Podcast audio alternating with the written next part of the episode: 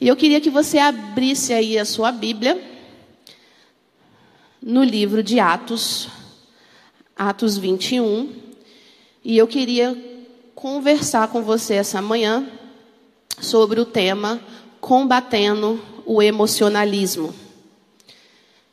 E nós vamos entender o porquê desse emocionalismo e por que devemos combatê-lo. E para isso, eu queria conversar com você a partir desse livro de Atos 21, que eu, ontem nós tivemos um tempo de capacitação da docência do CCM, e aí eu falei que Paulo está me perseguindo nas últimas semanas, que os últimos meses, né? Para onde eu olho, eu vejo Paulo. Paulo, Paulo, o que, que Paulo quer? Paulo, Paulo. E ficarei Paulo hoje novamente, porque essa palavra aqui, ela, ela foi para mim. Sinceramente, ela foi para mim. Eu tenho dificuldade de falar alguma coisa com alguém, compartilhar algo que não me atravessou primeiro, sabe? E não é tão fácil assim, não, porque dói, mas tudo bem, vamos lá.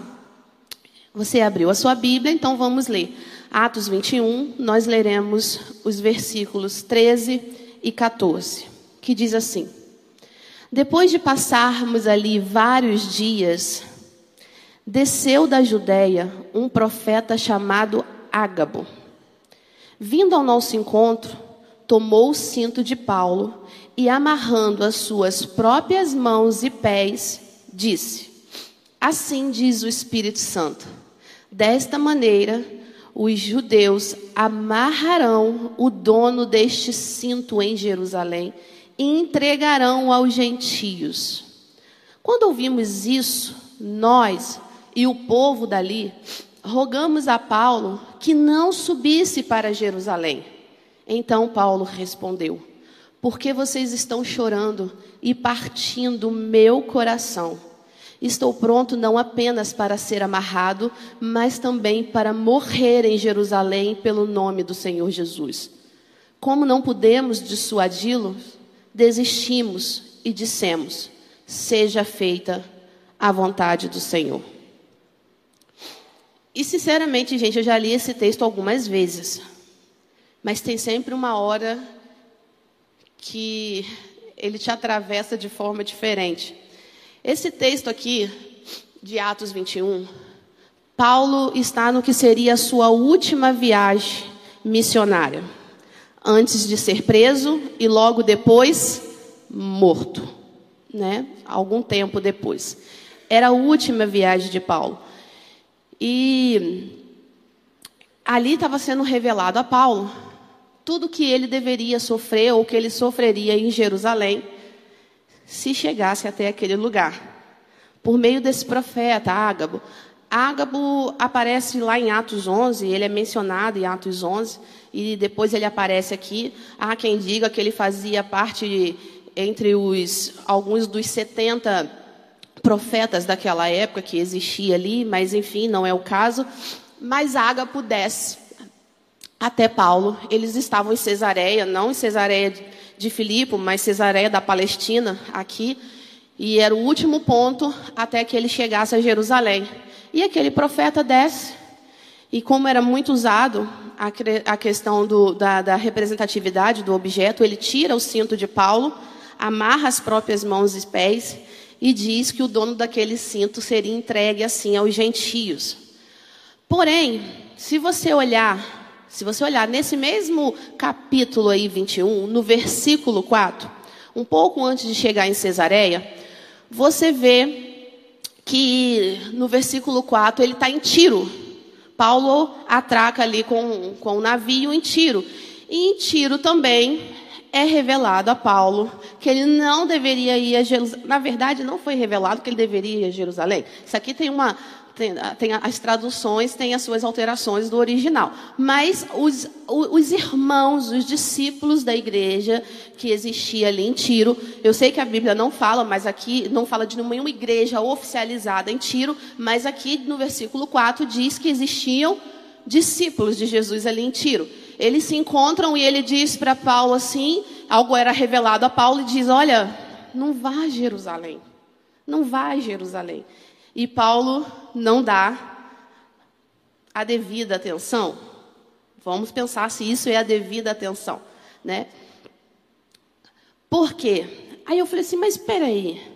Uma coisa me chama atenção nesse versículo 4, porque diz no versículo 4 que pelo Espírito aqueles discípulos dizem a Paulo para não ir a Jerusalém. Mas como aí o Espírito está confundido, o Espírito Santo tem ânimo dobre, tem bipolaridade, né? Óbvio que não. Se você procurar no original ali, quando fala pelo Espírito, realmente foi pelo Espírito que foi revelado àqueles discípulos que estavam, estavam ali em Tiro, que aconteceria dores e sofrimentos para Paulo em Jerusalém. É falado isso. Mas, quando se diz do dom no original, ali, quando fala pelo Espírito, o dom era do dom do conhecimento de palavra e não do dom de sabedoria. Logo, é revelado para aqueles irmãos todo o sofrimento que Paulo iria, ia passar em Jerusalém. No entanto, não é pelo Espírito que eles fazem o apelo para Paulo não ir, mas sim da vontade do coração. Ok? Deu para entender até aqui? Aí eu falei assim: ah, então entendi. O espírito realmente não é bipolar. Deus não muda, é imutável. O que então estava sendo comunicado a Paulo? Estava sendo revelado para ele, testificado, provado no meio da igreja, no qual seria o destino dele e por que ele deveria ter aquele lugar. E quais seriam as dificuldades de se chegar até aquele lugar onde existia um propósito para Paulo. Mas como tinha um propósito para Paulo, queridos? Atos 9. Se você abrir a sua Bíblia em Atos 9, você sabe que ali acontece a conversão de Paulo. Você vai se lembrar que tal, Paulo cai prostrado ao chão, fica cego, é levado por uma casa. E aí o Senhor aparece a quem? A Ananias. E, fala para Ananias ir lá, impor as mãos sobre Paulo. Aí Ananias, Senhor, senta aqui. Ó, te cotar. Você sabe quem é Paulo? Eu acho que o senhor não está ligado na parada. O senhor não está ligado em quem é Paulo. Paulo, ele persegue cristãos, ele mata pessoas. Inclusive, ele está chegando aqui em Damasco com uma carta de autorização para matar. E eu estou achando que meu nome está ali, porque eu sou o discípulo do caminho e ele estava carreg... indo com ordem para perseguir e prender os cristãos. O cara é, é do mal. Você quer que eu fique sozinho com ele? Né? Mas aí o Senhor fala para Ananias: Vai, Ananias, vai, porque aquele homem é instrumento escolhido por mim, e eu mostrarei a ele o quanto ele deverá sofrer por amor ao meu nome, porque ele deverá pregar para os gentios, para os judeus, para os seus reis. Vocês lembram disso? Você leu isso na sua Bíblia? Plano 1, 2, 3, né? Ok. Essa prisão de Paulo levaria ele até os reis. Porque é ali que Paulo chega a Roma. Porque é por meio daquela prisão em Jerusalém que Paulo chega a Roma e prega para os seus reis. Onde ele tem a oportunidade de testemunhar de quem ele era, o que o Espírito fez nele, através dele e por meio dele. Estava se cumprindo o propósito o combinado não sai caro, não é verdade? Lá atrás, em Atos 9, no momento da conversão, fica claro e evidente que existia um propósito final que permeava a vida de Paulo, que dava sentido àquela à vida dele. O combinado não sai caro. E aí, estava próximo de se cumprir o propósito. Eu quero dizer que aqui Paulo já já estava antes nessa parada de missionário, tá bom? Aqui, ó, ele já estava dobrando o cabo. Aqui estava cumprindo o propósito, porque ele deveria ser preso em Jerusalém, seria levado até Roma, porque ele apela para César, e ali ele prega para Cláudio, fala para César, fala para alguns outros reis que passavam por ali, e para toda a nação gentia e judaica. Paulo cumpre o propósito dele ali. Bem, quando eu olho para essa história de Paulo, e eu vou, eu vou chegar lá, você não vai ficar perdido. Eu me lembro também de uma outra pessoa. Eu me lembro de alguém que foi o mestre de Paulo. E o mestre de Paulo, nada mais, nada menos que o próprio Cristo. Quando você, você, Eu sei que você não vai ler tudo, não, mas você pode marcar aí. Se você ler a sua Bíblia, lá em Mateus 16, Jesus meio que se encontra nessa mesma situação de Paulo. Porque o que, que fala em Mateus 16, lá a partir do versículo 21? Diz assim.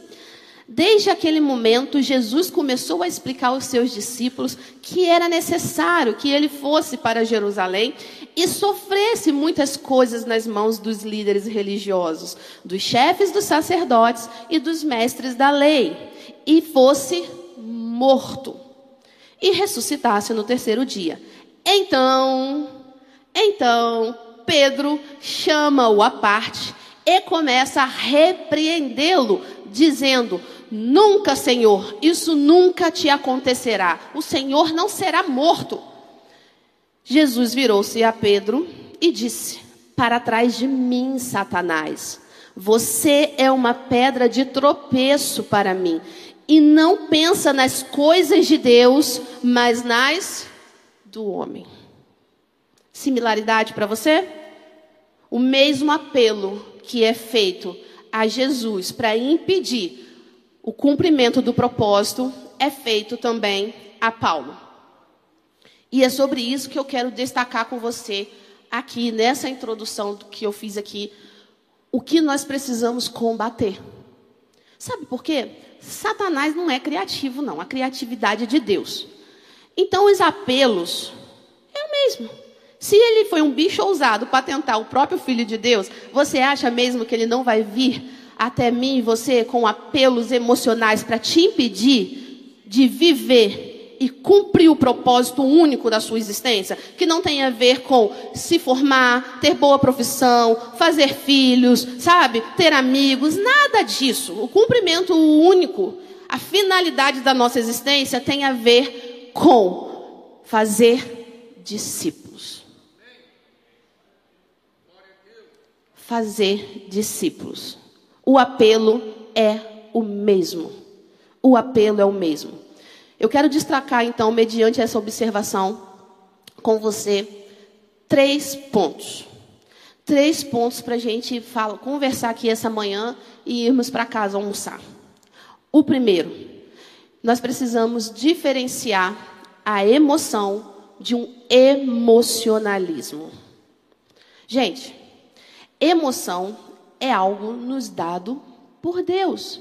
É atributo comunicável de Deus à humanidade, porque ele não soprou sobre as narinas de animal algum, ele soprou sobre a narina do homem. E esse sopro não só compartilhou vida, porque vida por vida ele deu ao bicho. O bicho é vida. O bicho tem vida, né? A planta tem vida, mas somente ao homem ele soprou. E eu acredito que quando ele sopra, ele sopra também os atributos dele a nós. É isso que nos torna a imagem e semelhança de Deus. Então, as emoções que temos, que carregamos, são emoções que ele nos dá como recurso recurso para vivermos a sua missão.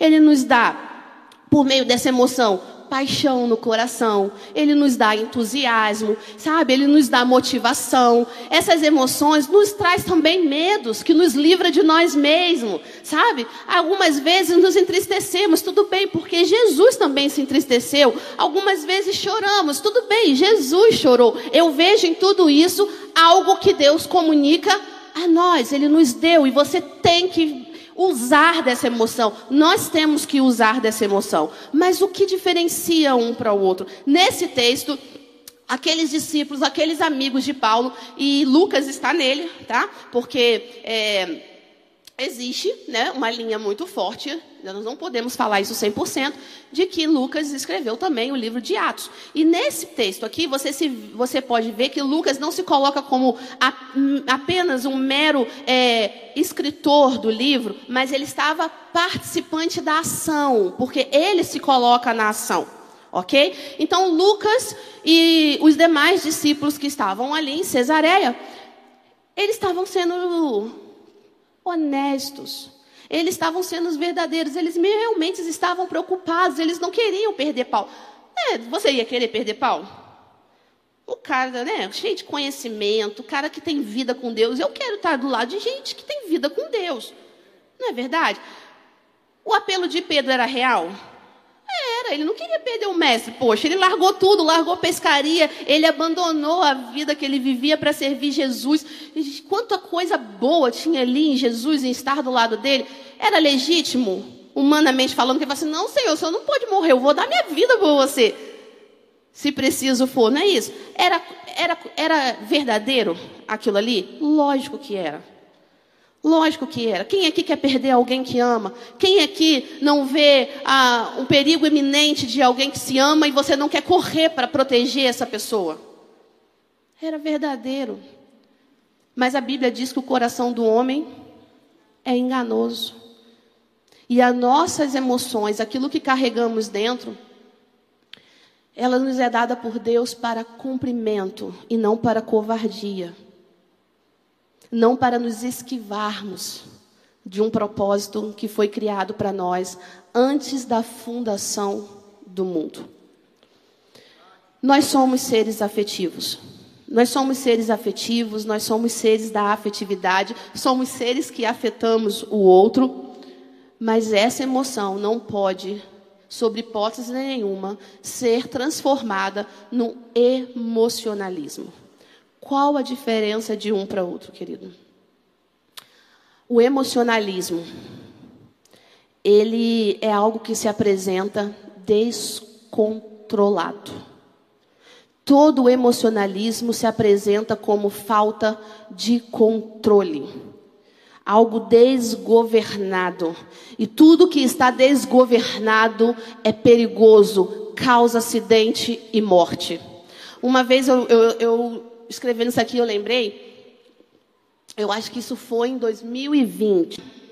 Você vai lá por trás, aí você não sai numa estação, que é, acho que é desativada aquela estação ali. É para lá?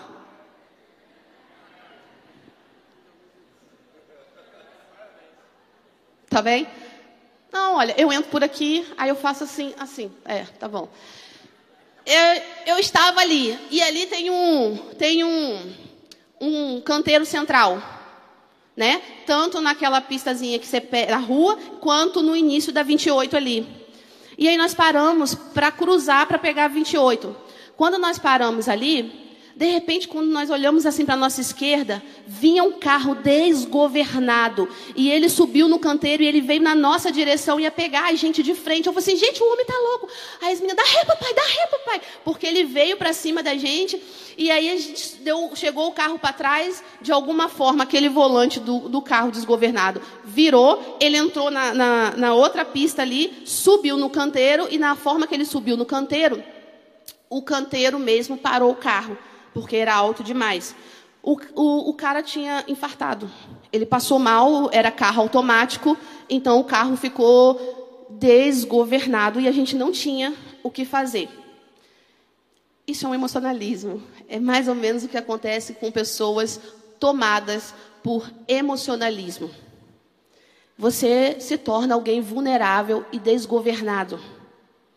As emoções que Deus nos deu, compartilha conosco, é para que possam ser controladas por você? Não. Pela nova natureza que existe em você, pelo Espírito Santo da verdade, o Espírito Santo de Deus. Eu preciso saber quem me governa.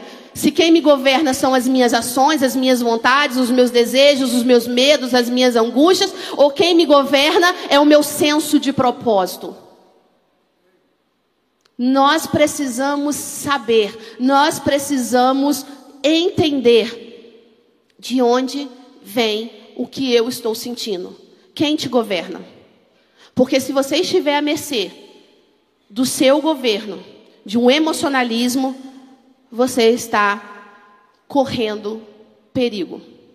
Você está correndo perigo não só de se machucar, mas de machucar outros. Você está correndo perigo não só de se machucar, de machucar outros, mas de entristecer a única pessoa no qual você não deveria entristecer, que é aquele que te deu vida. Nós precisamos diferenciar emoção do emocionalismo. E aqueles homens chegam até Paulo e falam: Olha, nesse versículo, nesse versículo, a partir do versículo 10, ele diz assim: Não vá para Jerusalém. E Paulo diz assim: Por que vocês estão chorando? Por que estão partindo o meu coração? Por que vocês estão tentando apelar para um emocionalismo que não me leva para o lugar do cumprimento do propósito? Eu sei que foi revelado a vocês e eu entendo que essa revelação é para testificar aquilo que o Espírito já tinha comunicado a Paulo antes. É, já tinha comunicado a Paulo antes? Tinha. Tinha sim. Romanos 15, 30. Paulo diz assim: recomendo, irmãos, por nosso Senhor Jesus Cristo e pelo amor do Espírito, que se unam a mim em minha luta, orando a Deus em meu favor. Ore para que eu esteja livre dos descrentes da Judéia e que o meu serviço em Jerusalém seja aceitável aos santos. Mas Paulo também mostra em Atos 19, um pouco antes de acontecer isso aqui, em Atos 19 e 21, ele diz assim: Depois dessas coisas, Paulo decidiu no espírito ir a Jerusalém. Quem, quem o direcionou para aquele lugar? O espírito. Ir a Jerusalém, passando pela Macedônia e pela Cássia, ele dizia: depois de haver estado ali, é necessário ter, também que eu vá visitar Roma. Deus não te coloca num propósito sem te dar o planejamento de voo. Não vai. Mas aí tem Atos 20, um capítulo antes desse que nós lemos. E diz assim: Agora, compelido pelo Espírito, estou indo a Jerusalém, sem saber o que me acontecerá ali. Só sei que em todas as cidades o Espírito Santo me avisa que prisões e sofrimentos me esperam. Todavia, não me importo, nem considero a minha vida de valor algum para mim mesmo, se tão somente puder terminar a carreira e completar o ministério que o Senhor Jesus me confiou, de testemunhar do Evangelho da graça de Deus. E se você lê esse capítulo 20, você vê que as pessoas choravam, porque Paulo disse que era a última vez que eles estavam olhando para a face dele. Mas ele chorava, mas nenhum apelo no sentido de Paulo fica. Né? A turma, o, o fã-clube do Paulo. Enfim, onde eu quero chegar com você? Quais preocupações? Quais argumentos? Quais sentimentos que se apresentam diante de você e que te impede de se entregar por inteiro à sua missão? Seus argumentos são legítimos. Os meus argumentos são legítimos ao olhar humano. No entanto, existe um senso de propósito que te tira do emocionalismo para uma emoção real, te fazendo apaixonar pela missão que te foi entregue por responsabilidade. Nós somos uma igreja em célula. A segunda igreja é uma igreja em célula. E eu queria perguntar para você, quem está aqui com convicção que o Espírito te conduziu a esse lugar? Para fazer parte disso aqui? Quem tem convicção? Só quem tem convicção. Você tem convicção? Amém. Amém. Bem, nós somos essa igreja de células e estamos aqui com essa convicção de que foi Deus que nos conduziu. Então, querido, logo estamos sujeitos à visão desse lugar. Se você tem convicção que foi o Espírito é você, quem disse? Se eu tenho convicção, nós estamos sujeitos à visão desse lugar. Existe uma visão de Deus para esse lugar. E se você foi conduzido a esse lugar pelo Espírito, você não pode viver outra coisa senão a visão estabelecida aqui. E a nossa visão é fazer discípulos e a nossa missão é fazê-los por meio das células. Essa é a nossa visão. A nossa, olha só, a sua, a minha visão é fazer qualquer outra coisa perde o valor. Qualquer outra coisa perde o valor e fazê-los é a nossa missão por meio das células. Não é célula por célula, não é encontro por encontro, é por senso de propósito, é porque eu tenho convicção que a minha casa, sabe, que os meus recursos, que o meu sofá, que a minha internet, que tudo que eu tenho servirá para o cumprimento da missão de fazer discípulos. De que quando chegar o meu último dia, não vai me restar outra coisa a fazer a não ser morrer, porque eu vivi e cumpri a missão para o qual eu fui gerada. É o que Paulo fala. Não tenho a minha vida de valor algum, senão de terminar a carreira que me foi proposta. Essa é a nossa visão. Essa é a nossa visão. Fazermos discípulos. É chegarmos no grande dia diante do Senhor. Lá em Apocalipse 7 que fala aí, João relatando, que viu uma grande multidão diante do trono do Cordeiro, e aquela multidão estava de vestes brancas, palmas nas mãos, e gritavam diante do trono: Santo, Santo, Santo, Santo é o Senhor. Não é eu fazer parte dessa multidão sozinha, não tem multidão de um.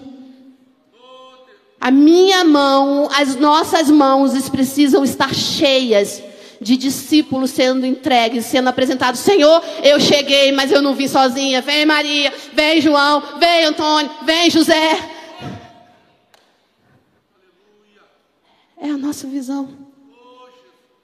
É a nossa visão. E o emocionalismo nos impede de viver isso. O emocionalismo nos acovarda, nos amedronta. E olha aqui, olha aqui, ser corajoso não é ter medo, não. Ser corajoso é avançar apesar do medo que se tem. Me dá pavor subir aqui. Me dá pavor todo dia de célula. Eu fico feliz quando eu boto meu líder em treinamento para dar o estudo, gente, compartilhamento. Eu fico alegria quando eu boto assim, Karine. Eu vou dizer, oh meu Deus, dá um alívio no coração. Porque quem tem senso do que está sendo revelado, quem tem noção de que nós estamos lidando com o destino eterno das pessoas, tem que ter o temor. Eu não estou comunicando português, matemática, história, sabe? Eu não estou comunicando culinária. Eu estou comunicando a vida. O maior poder que existe no mundo. É isso que nós estamos comunicando. Mas foi para isso que nós fomos gerados. Foi para isso. É por causa disso que você ainda está vivo. É só por causa disso. Use a sua emoção. É recurso que Deus te deu. Para que essa cidade seja movimentada, seja impactada. Pela única verdade que é capaz de mudar uma história, de mudar um destino, mudar uma família. Essa é a verdade. Deus melhor do que ninguém, querido, sabe dos nossos argumentos dos nossos sentimentos, dos medos que você carrega. Deus melhor do que ninguém. Mas melhor do que você mesmo, só Ele sabe quem você pode se tornar e o que é capaz de suportar por amor dele. Ele sabe. Você não sabe o que você pode suportar. Eu não sei o que eu posso suportar. De tempo em tempo eu falo assim, não, isso eu não suporto, isso eu não aguento. Aí Deus vai, ah, não aguenta não, vou te mostrar que eu, eu posso te esticar. Fui eu que te fiz. Eu sei o quanto eu posso te esticar. Aí ele vai estica. Eu falo assim, oh, suportei. Aí daqui a pouco eu falo assim, não, isso eu não vou suportar, isso eu não aguento. Não é assim com você? Eu não sou um ET aqui sozinha, né? Deus melhor do que ninguém. Ah, eu não vou conseguir suportar ingratidão. Vai aguentar sim, porque você é ingrato todos os dias. Nós somos ingratos. Ah, eu não vou suportar. Fofoca, acaba com a fofoca. Vai suportar sim. Deus viveu isso no céu. Satanás fez fofoca de Deus com os outros anjos. Ele vai suportar, ele vai te dar graça. Ele vai te dar poder, ele vai te dar dínamos. Vai suportar sim. Porque ele te conhece melhor que você mesmo. Antes que os seus pensamentos venham à mente, ele já sabe. Ninguém Ninguém tem PhD, doutorado em você do que o próprio Deus. Nem você. Segunda coisa, a sua entrega na proporção da, será na proporção da sua maturidade espiritual. A sua entrega será na proporção da sua maturidade espiritual. Você vê aí no texto que após Paulo falar assim, por que, que vocês estão apelando para esse emocionalismo? Eu já, sabe, partindo o meu coração, tentando fazer que grite dentro de mim uma humanidade que já foi extinta por mim, pelo senso de propósito, pelo espírito que habita em mim. Ele diz assim: Eu estou pronto. Eu estou pronto para morrer pelo nome do meu Senhor nível de maturidade. Nível de maturidade. Somente alguém que atinge um nível de alta maturidade espiritual pode se mostrar livres desses apelos emocionais que te desviam do seu propósito. Chega de ser menino.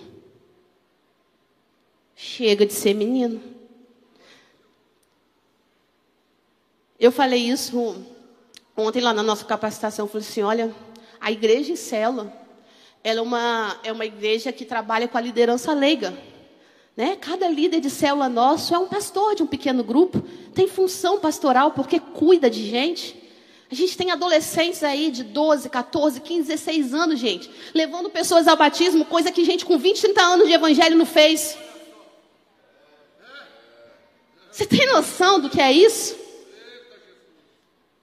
É uma liderança leiga. Agora aqui, ele não permite que você fique leigo até, até ele voltar, não. Porque ele chamou os leigos, chamou o pescador, chamou o cobrador de imposto, foi chamando, foi chamando, foi chamando quem estava naquele propósito ali. Mas foi, foram três anos de intensivo com o mestre para transformar o leigo numa liderança de excelência. Mas eu não tenho isso, mas eu não tenho aquilo, eu não sou capaz disso, eu não sei falar. Esquece. Aqui tem capacitação para você. O Espírito tem capacitação para você. Ele não erra, ele não falha, ele não se confunde. Sabe? Somente você. Somente eu e você. Você que está aqui, você que está online. Você sabe o que Deus está requerendo de você já faz algum tempo. Você sabe o que Deus está requerendo de você. Eu sei que tem pessoas aqui que Deus tem chamado. E é o seu emocionalismo, os seus medos, tem feito os seus ouvidos se taparem. Você sabe o que Deus está requerendo de você que será necessário. E é um nível de maturidade. E essa maturidade é gerada por intimidade. Por intimidade. Para que você não ceda às pressões que te atrapalham a se entregar por inteiro a esse nome, a essa missão e a esse propósito. E eu não estou falando de entrega de algo palpável, não. Eu não estou falando da sua entrega em servir em ministérios, não. Eu não estou falando da sua entrega, eu estou falando de outro tipo de entrega. Eu estou falando de um nível mais profundo. Eu estou falando de você entregar os seus medos, de você entregar, sabe, o, o, seu tesouro, que é a sua família, talvez a sua profissão. O que, que você tem que entregar? Talvez porque você é alguém muito fechado e não gosta de pessoas estranhas na sua casa. Qual é o seu nível de entrega? Deus está requerendo para você. Ele fez isso comigo, não vai fazer com você por quê? Quem sou eu na fila do pão? Se eu estou lá no final da fila, ele fez comigo, não vai fazer com você? Você melhor do que ninguém. Sabe o que tem gritado aos seus ouvidos e você tem tapado os ouvidos por medo, como criança que fica, não, não quero ouvir, não quero ouvir. Filipenses 3,10, Paulo diz assim: Quero conhecer Cristo, o poder da sua ressurreição e a participação em seus sofrimentos, tornando-me como ele em sua morte. Você tem que morrer. Eu tenho que morrer. Nós temos que morrer. Não tem como nos tornar participantes com Ele se não morrermos. Todos os dias, sabe, eu tenho conflitos de algo que está sendo requerido a mim. Mas e aí? Lá atrás eu dei um passo. E esse passo era irrevogável diante de Deus. Deus não se alegra daqueles que voltam, que retrocedem. Que retrocedem. Vai ter sofrimento sim, querido. Vai ter sofrimento sim. Ah, mas aqui a visão celular é diferente. A gente tem GD, tem supervisão, tem coordenação, sabe? Tem pastoreio de rede, tem uma nutrição legal, tem muito bom. Vai ser diferente na questão organizacional, mas vai ter sofrimento sim. Porque se teve para o seu mestre, não vai ter para você, por quê? Em que você é mais bonito? Você vai sofrer injustiça sim, você vai sofrer ingratidão sim, sabe? Tudo bem, mas está tudo bem. Porque o meu nível de maturidade diz para mim que eu não faço por causa das pessoas, eu faço por causa daquele que me chamou. E se o meu foco está nele, nada pode me parar. Eu gosto dessa, dessa ilustração. E algumas vezes, até em sala de aula, eu conto ela. Eu não sei se você. Eu não lembro o ano. Mas teve uma corrida. Há um tempo atrás, de vez em quando eu conto ela. E eu gostei muito daquilo, porque eu nunca mais esqueci aquela cena da minha, da minha mente. Que estava o cordeiro, corredor. E aí, cordeiro estava pronto de chegar no primeiro lugar naquela corrida. De repente, era uma corrida de rua. De repente, do meio da multidão, sai um homem vestido de escocês, com uma gaita de fole, com uma saia quadriculada, e agarra o cordeiro, que era brasileiro. E aí, cara, ele ia chegar em primeiro lugar, ele perde o primeiro lugar. Ele perde o primeiro lugar. Só que, talvez eu no lugar dele, eu teria parado, sentado, me lamentado, chorado. Pô, que desgramado, eu ia vencer essa corrida. Cadê? Cadê o segurança dessa corrida que não viu que ele ultrapassou a corda de contenção e me segurou? Eu ia me lamentar, eu ia me argumentar, ia tentar argumentar, eu ia tentar talvez judicialmente rever o resultado da corrida. Estou falando de mim, talvez você não, você é mais crente que eu, né? Mas eu ia tentar de todo, eu ia falar assim, Rutiel, vamos entrar com uma ação né, contra a organização da corrida. Eu ia fazer alguma coisa. Mas Cordeiro não. Ele, por alguns segundos, ele fica paralisado por aquele escocês de saia, com uma gata de folha. E ele se solta daquele homem e ele continua a corrida. E ele atravessa aquela linha. Não mais em primeiro lugar, mas ele atravessa aquela linha. Sabe o que acontece? O vencedor foi ele. Ninguém lembra quem é o primeiro, o segundo ou terceiro do lugar daquela corrida. As pessoas só lembram do cordeiro. Aquilo ali marcou a corrida. Sabe por que, que ele continuou? Porque ele tinha senso de propósito. Ele sabia que o propósito dele era atravessar a linha, não importa o que custasse, não importa o que acontecesse no meio do caminho. Não deixe que escocês de saia impeça você de chegar à linha. Os seus argumentos, as suas preocupações são legítimas, mas são escocês de saia. O seu foco tem que estar na linha de chegada. Porque lá não tem coroa de louro, não tem dinheiro, não tem troféu, mas tem Jesus te esperando. De braços abertos, dizendo para você: vinde benditos, possuir por herança. Isso é maior que tudo. Isso é melhor do que tudo. Nada, nada que o meu e o seu dinheiro compre se, é, se equipar, se equipar a isso. Nada. Nada. Paulo tinha tanto amor por Jesus, ele tinha tanta convicção de quem Jesus era, daquilo que Jesus tinha transformado. Ele tinha sido um encontro que atravessou a vida dele naquele dia, quando ele cai diante daquela luz e fica cego. Ele tinha noção de que a visão dele foi aberta não somente no mundo, no mundo natural, mas no mundo espiritual naquele dia.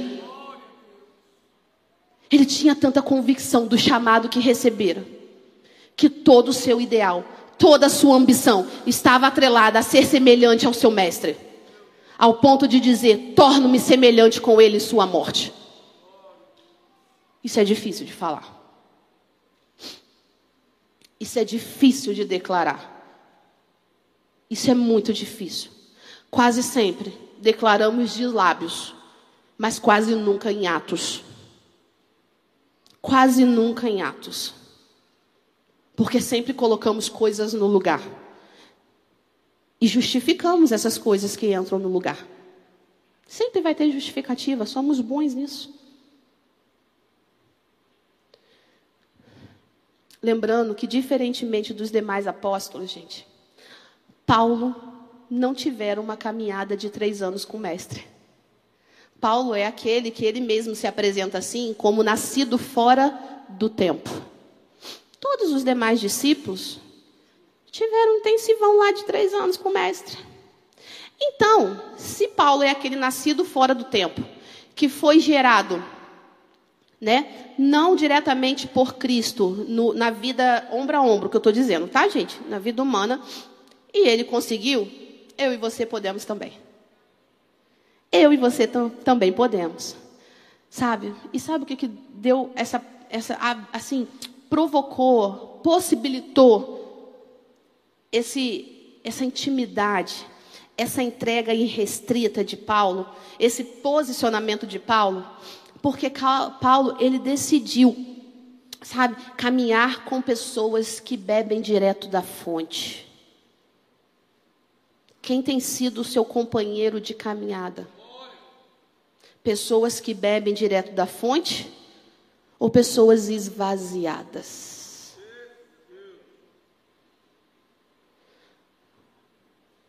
Sabe? O coração ardente que existia em Paulo, apaixonado, que compartilhou não só o conhecimento, tinha a ver com aquelas pessoas que geraram isso nele discipulado discipulado. Aquelas pessoas não compartilharam só, olha, Jesus esteve aqui, aí ele fez isso, tal dia aconteceu isso, e Jesus disse isso, isso, ele falou que é importante aquilo outro. Não, não foi isso.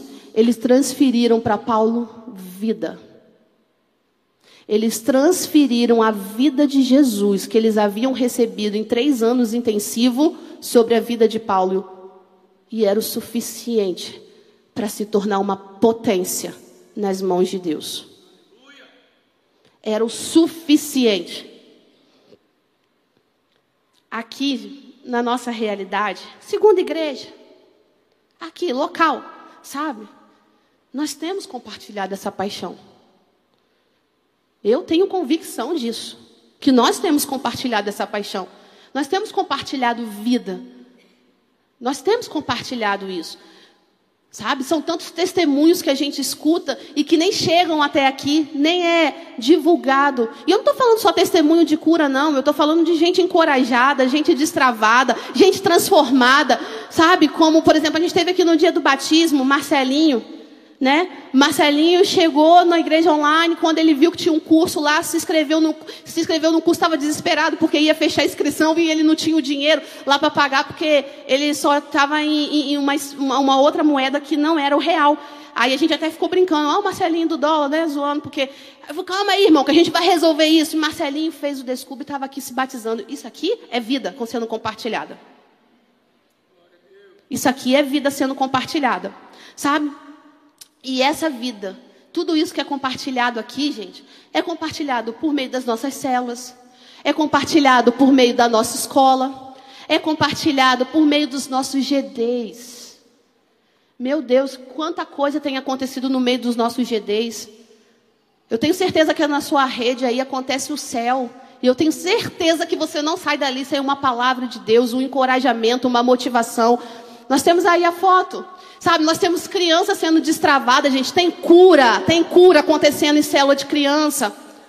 Tem criança recebendo senso de propósito, senso de destino, sabe? As nossas aulas, a gente tem adolescente que se converteu em numa primeira aula, que ele chegou até aqui, porque eu falei assim, quem te trouxe aqui? E Simone falando assim, não, eu me ofereci para estar. Eu me ofereci e se batizou agora. Eu tinha um menino na minha escola que ele era de lá, eu me oferecia para ele para poder vir para cá e ele estava lá. Fazendo aula, você tem forma de ser capacitado, sabe, de receber a maturidade, de viver intimidade. Tem muita coisa acontecendo, só não vive quem não quer. Só não vive quem não quer. Paulo, talvez, dentro do, da história da igreja primitiva ali, tenha sido o líder que mais multiplicou, mais abriu célula, mais formou liderança. Se você for lendo as outras cartas paulinas e ele vai, eu saúdo os irmãos, Priscila, Aquila, ele vai Timóteo, vai orientando. Olha quanta orientação Paulo vai dando ali. Que líder espetacular. Que líder espetacular. Se deu para ele, dá para mim e para você. Dá para mim e para você. A vida de Paulo era vivida para cumprir plano do seu mestre. Matthew Rain, ele tem uma frase que ele diz assim: Tudo quanto o homem tem, ele dará por sua vida. Vou repetir. Tudo quanto o homem tem, ele dará por sua vida. E dá mesmo. Se você descobrir que você está doente, você precisa de um tratamento, você vende o que você tiver para poder pagar aquele tratamento. Faz ou não faz? Acho que faz. Se não tiver o que vender, você vai fazer vaquinha virtual, vai fazer o que for para salvar um filho seu, para salvar a sua vida, você vai fazer. Pois bem, Paulo também fez. Porque ele diz: o morrer é Cristo e o viver é lucro. Cristo era a vida dele. E tudo que ele tinha, ele deu por amor à vida dele. Ele deu a sua própria vida por amor àquele que era a vida dele. Realmente Jesus tem sido a nossa vida? Temos vivido um emocionalismo aqui, nos momentos das nossas celebrações, nas partes altas das nossas celas. Ou temos utilizado, colocado como recurso, as emoções que Deus nos deu para o avanço do reino de Deus por meio da nossa vida. Qual tem sido o nível da nossa entrega? Do nosso serviço no reino, por amor ao Senhor do reino. Se nós tivéssemos um pouquinho mais de cuidado, tem coisas que nós não cantaríamos. Sem a convicção antes do que aquilo que a gente está cantando, estamos dispostos a viver. Terceiro, para nós encerrarmos. A nossa entrega gera corações rendidos. A nossa entrega gera corações rendidos. Se entender o emocionalismo me faz diferenciar um do outro, me faz ir a um nível de intimidade, de maturidade, capaz de discernir o que eu tenho que viver, a minha entrega, a minha entrega agora, logo, gera corações rendidos, gera discípulos. Gera discípulos. O texto diz assim: Como não podemos dissuadi-lo? Está aí, no texto que nós lemos. Desistimos e dissemos: Seja feita a vontade do Senhor. Esses discípulos, esses seguidores de Paulo, daqueles que eram do caminho, como eram conhecidos. Aqui, na sua fala, deflagra que antes o que eles estavam tentando era um apelo do coração. Um apelo humano. Porque ele diz assim: bem, como a gente não conseguiu convencer Paulo de não ir para ir para Jerusalém, né? Então a gente desistiu. Então que seja feita. Agora não é mais a nossa vontade. Agora é a vontade do Senhor o posicionamento de Paulo, a entrega de Paulo, e fala: Ó, oh, estou pronto, não faz isso não, não tenta não, porque isso aqui só é confirmação para aquilo que Deus me salvou lá atrás. Eu, permane eu permaneço firme, inabalável, na convicção de quem está me levando até lá. E essa postura de Paulo fez com que aqueles homens saíssem de um emocionalismo e se entregassem a que era real. Então seja feita a vontade do Senhor. O nosso posicionamento e convicção, convicção que carregamos fará de nós, queridos, líderes de alto impacto no reino. Fará de nós, sabe, com que nós façamos pessoas rendidas à vontade de Deus, abrindo mão de seus próprios interesses por causa do nível da nossa influência. Existem pessoas que vão ser destravadas para o seu senso de propósito e missão por conta do nível de influência que você tem sobre ela. No Lidere 3, a gente usa uma frase de Albert Schweitzer que diz assim: o exemplo não era a melhor coisa para influenciar, é a única. Ele não é a melhor, ele é a única. Não tem outra coisa que influencie mais a outros do que você tomar a frente primeiro. Jesus fez isso. Ele não pediu para que nós morrêssemos sem que antes ele morresse. Ele não pediu para que nós entregássemos tudo sem que antes ele fosse esvaziado e abrisse mão da sua glória entregando tudo. Você acha que houve facilidade em Jesus em se entregar na cruz? Não. Ele suou, lágrima de, de suor, suor de sangue. Gotas de sangue, gente. Houve angústia, o coração dele perturbou-se. A Bíblia fala isso. Que o coração dele. Você já ficou perturbado alguma vez? Já ficou? Eu já fiquei perturbado. Você já ficou perturbado? Você está doido, você sente muita coisa. Essa semana, quinta-feira, eu estava lá, aí eu tinha que preparar uma, o material da capacitação, aí é, tinha que terminar, eu estava preparando isso aqui, eu comecei a falar assim, ai meu Deus, estou dando crise de ansiedade. Aí Graça falou assim, o que, que você está sentindo? Eu falei assim, estou sentindo muita dor de barriga, dor, câimbra no braço, taquicardia, e eu acho que eu vou desmaiar. eu estava extremamente perturbada. Eu queria que alguma coisa acontecesse e falasse assim: não, você não precisa pregar, não, não vai ter mais a capacitação, está tudo bem. Porque eu ficaria confortavelmente ali no meu lugar. Você já perturbou-se? Jesus estava se. E olha só, eu me perturbei por algo que eu nem sabia o que seria. Eu nem sabia o que ia acontecer, eu não sabia o desfecho da história. Eu nem sei como que ia desenrolar isso aqui hoje. Mas Jesus sabia o que esperava. Você imagina o nível de perturbação dele? Ele sabia tudo o que ele sofreria. Você imagina o nível de perturbação dele?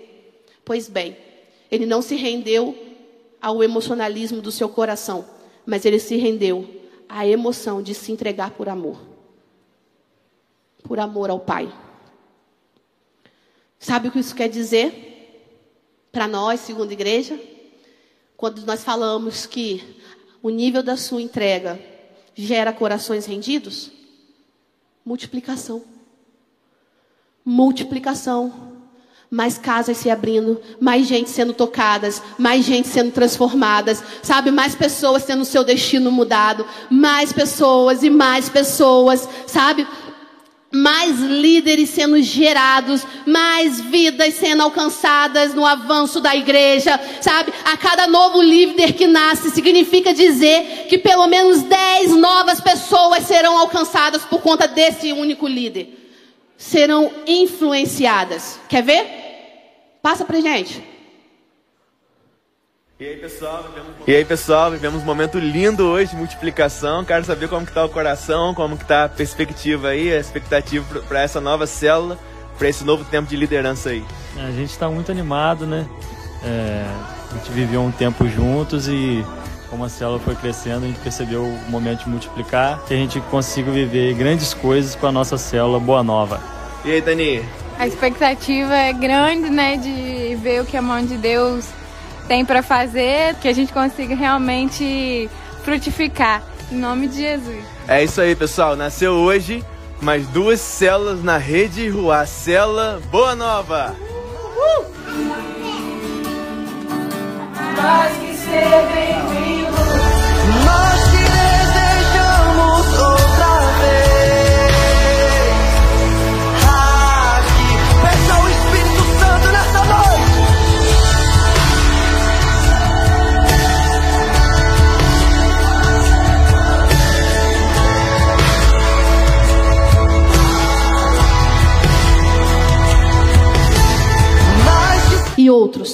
Outros, e agora chegou a nossa vez.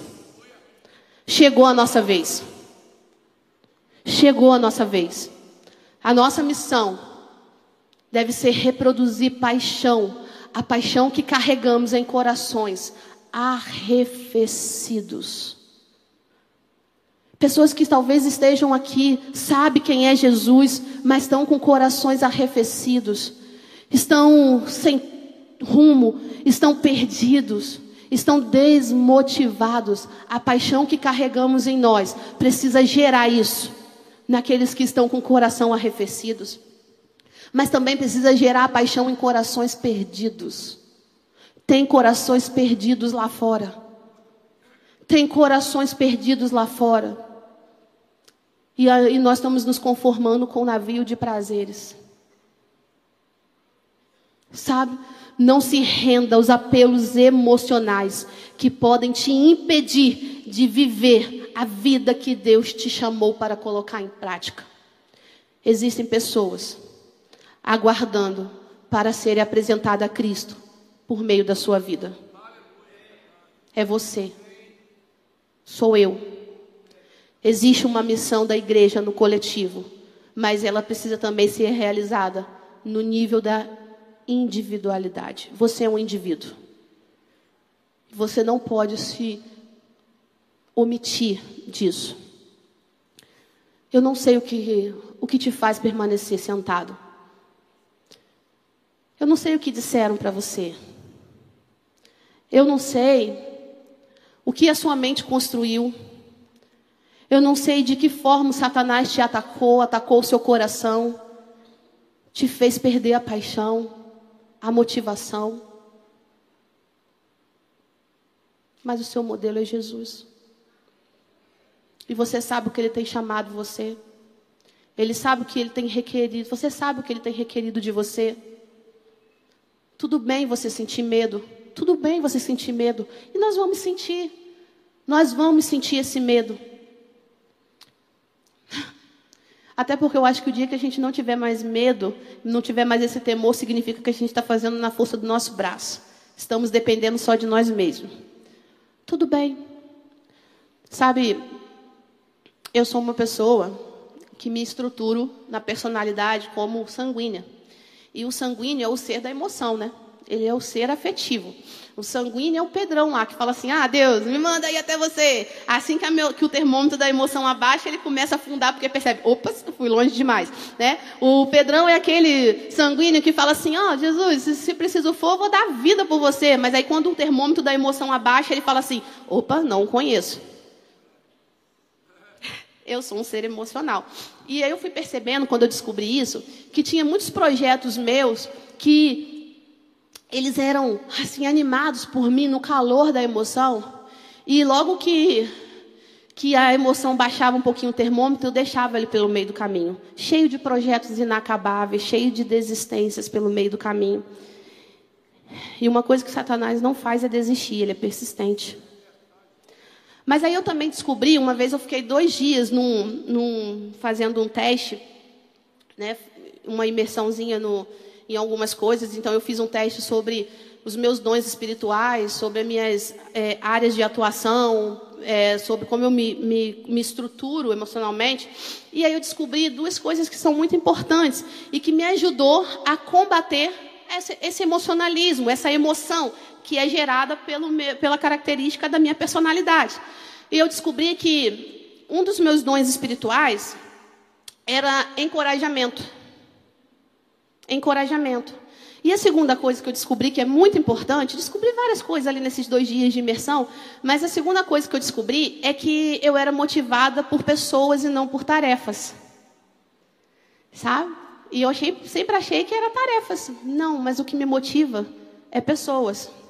O que me faz não parar, o que me faz realizar alguma coisa, é o quanto aquilo ali afeta o outro sabe? E também é, pode ser um perigo, também pode ser aquilo que me faz parar, e eu tenho que ter cuidado com isso, né? Se o outro não corresponde da forma que eu queria. Então isso é ruim. Mas enfim, o que eu quero dizer com isso? Eu estou falando de combater de um emocionalismo que se apresenta todos os dias na minha porta. E talvez se apresente diante da sua porta. Sabe? Mas eu descobri que Deus me deu um dom espiritual e eu não posso negligenciar. E um desses dons não é o primais, só que um desses dons foi um encorajamento. Eu não posso negligenciar aquilo que Deus me entregou como recurso. E eu entendi que eu preciso encorajar pessoas. E eu não posso encorajar pessoas sem que isso me afete primeiro, sem que eu seja primeiro. Sabe? Então eu quero dizer assim, olha, para mim era muito fácil parar os meus projetos no meio do caminho, porque eu estava totalmente é, sob o controle da minha personalidade, sob o controle da emoção que batia, ou do emocionalismo que batia, e talvez seja o seu problema hoje. Seja um medo que você carrega hoje. Mas eu quero te dizer o seguinte: existe algo que você foi chamado para fazer e que ninguém vai fazer no seu lugar, porque Ele te escolheu. Ele te chama pelo nome. Ele te chama pelo nome. Você sabe o que Ele tem requerido de você. Você sabe o quanto isso vai te custar. Você sabe disso. Os seus argumentos são legítimos. Mas não deixe que isso te desvie do seu senso de propósito. Se você tem convicção que Deus te trouxe esse lugar, Ele te trouxe para que nesse lugar você viva e cumpra o propósito de Deus. Se tem aqui alguém nessa manhã que tem estado com medo, tem ouvido a voz, tem ouvido o chamado, mas tem estado com medo, tem sido ancorado e não consegue se movimentar, seja lá por que for. Eu quero convidar você a vir aqui nesse lugar. E eu quero orar com você. Eu quero convidar você a estar aqui e a se entregar por inteiro. A se entregar por aquele que te chama. A se entregar por aquele que se entregou primeiro por você. Talvez você tenha medo da liderança, porque foi mostrado para você, pode ficar de pé no seu lugar, foi mostrado para você uma liderança por cargo, por posição. Não é nada disso, nunca foi sobre isso. O nosso modelo não ocupava nenhum cargo da sociedade naquela época. O nosso modelo, Jesus, ele não estava no topo das sinagogas. Liderança não é isso. Liderança é influência. E se você está vivendo em célula, se você está vivendo em célula, e você tem convicção que Deus deseja usar a sua vida para que a sua casa, o seu vizinho, seus colegas de trabalho, da faculdade, sabe, a sua família, seja alcançada por meio da sua vida, eu vou pedir para você vir aqui. Se entrega. Se entrega. Se entrega para Ele. Ouça a voz dele agora. Ouça ele te chamar. Não tenha medo. Não tenha medo. Não tenha medo.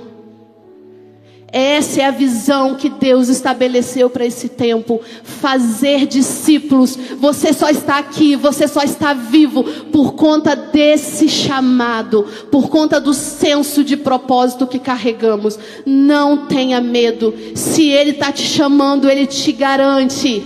Vai ter sofrimento sim, vai ter dor sim, vai ter dias difíceis sim, mas tudo bem, porque Ele é poderoso para te fazer suportar. Ele trará o bálsamo, Ele trará o refrigério, Ele renovará suas forças, como Ele diz em Isaías: aqueles que esperam no Senhor subirão com asas como águia, correrão, não se cansarão, caminharão e não se fadigarão. Porque espera no Senhor. Porque espera no Senhor. Porque espera no Senhor. Porque espera. É Ele o melhor lugar. É Ele o único lugar. É Ele o único lugar.